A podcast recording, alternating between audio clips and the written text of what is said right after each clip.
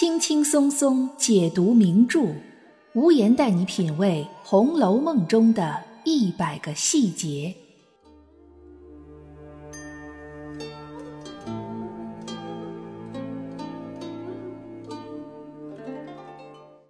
品读细节之美，发现别样红楼。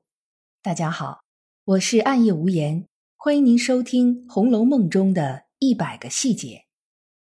今天我们来讲讲《红楼梦》里一个重要的小人物，虽然只是寥寥数笔的刻画，却显得栩栩如生，不禁让人发出感叹：在红楼这个虚构的世界里，却处处充满着对丑陋现实世界的影射。《红楼梦》第二十五回。贾宝玉被心生嫉妒的贾环用灯油烫伤了脸，之后贾府突然来了一个从来没出现过的人物——马道婆。这位马道婆表面上是贾宝玉记名的干娘。什么是记名的干娘呢？从前因为医学不够发达，很多小孩都容易夭折，因此家里人便会让孩子认干娘。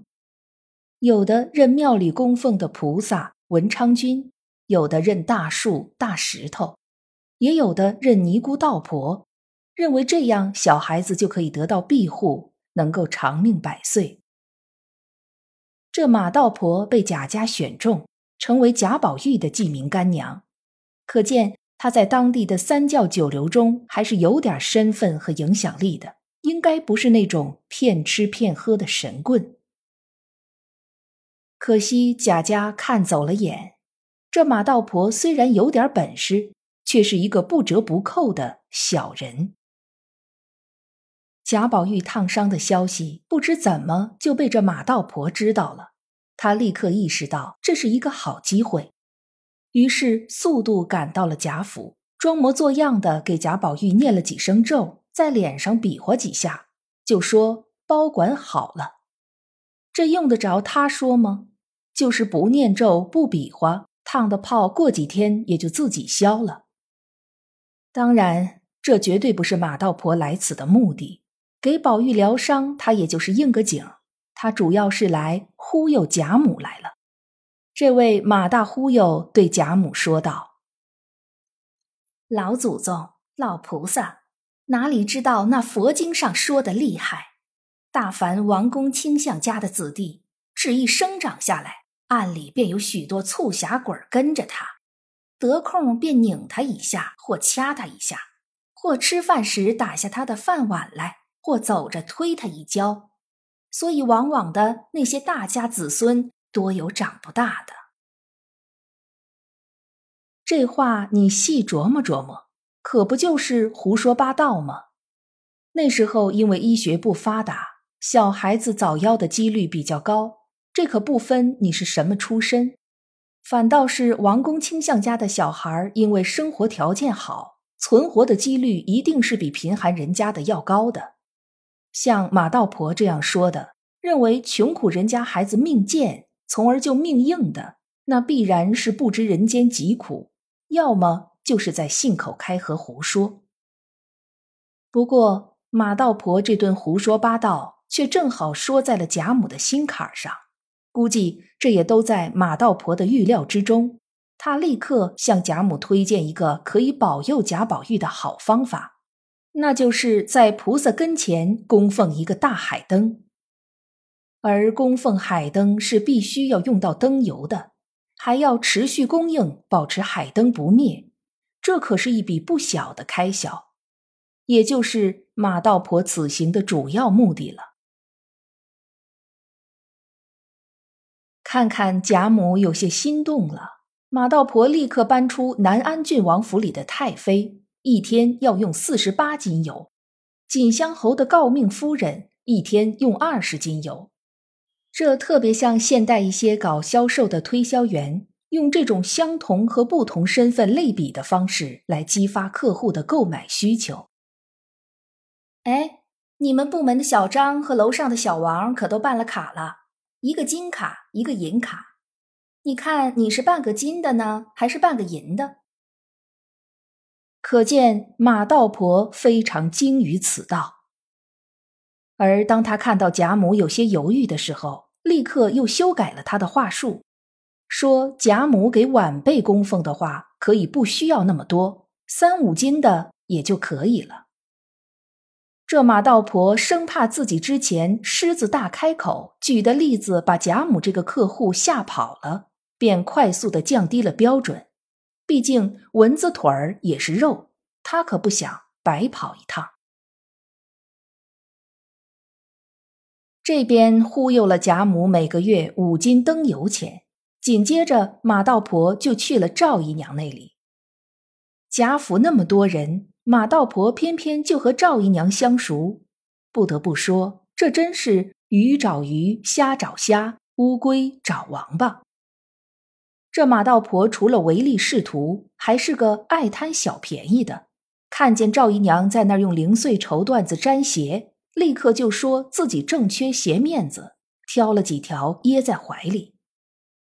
这个形象简直生动极了，就是不管便宜大小，不占白不占，那种市井小人的感觉跃然纸上。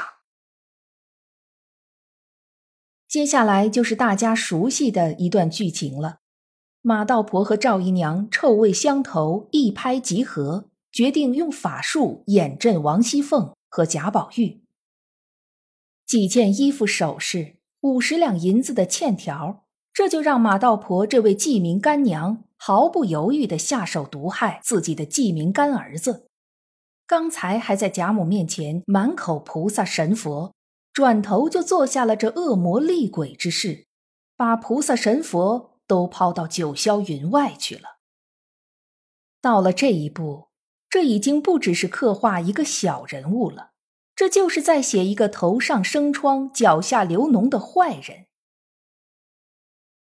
这样的人古来有之，现如今社会上也有，满口的仁义道德，一肚子的男盗女娼，道貌岸然，表里不一，只要有利益的诱惑，便可以把一切良知踩在脚下。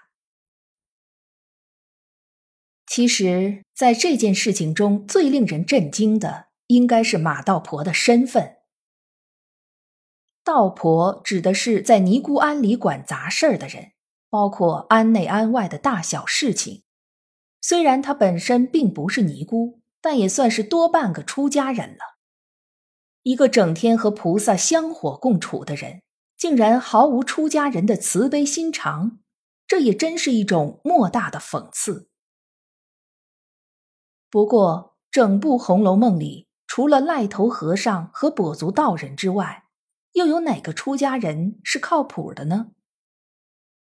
馒头庵的住持老尼姑净虚，专门爱搅和凡尘俗事，通过王熙凤搅黄了张金哥和李公子的亲事，间接害死了两条人命。葫芦庙里的小沙弥还俗当了门子。引导贾雨村胡乱判决了薛蟠打死冯渊的命案，更不要说清虚观的张道士，那完全就是一位红尘中人，甚至还要给贾宝玉当媒人呢，全无一点出家人的样子。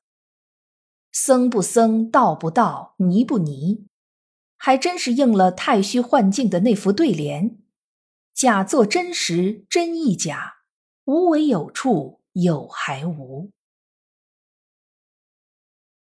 都说整部《红楼梦》没有一处是闲笔，没有一个人物是闲人。在高鹗续的第八十一回里，马道婆的结局是通过王夫人的话间接交代出来的。虽然是问了死罪，大快人心，但却感觉有些潦草。以马道婆的为人，又得到了那么多权贵之家的信任。她应该不会这么快就受到惩罚，或许她还会再出来作妖，而且八成会和赵姨娘有关，这都是有可能的。毕竟在《红楼梦》里，好人都没什么好的结局，而祸害却可以一害千年。对于这个恶毒的小人物马道婆，您有什么样的看法呢？可以在评论区给我留言。我们今天的节目到这里就结束了，感谢大家的陪伴收听，也欢迎您订阅关注本专辑。我是暗夜无言，让我们下一期再见。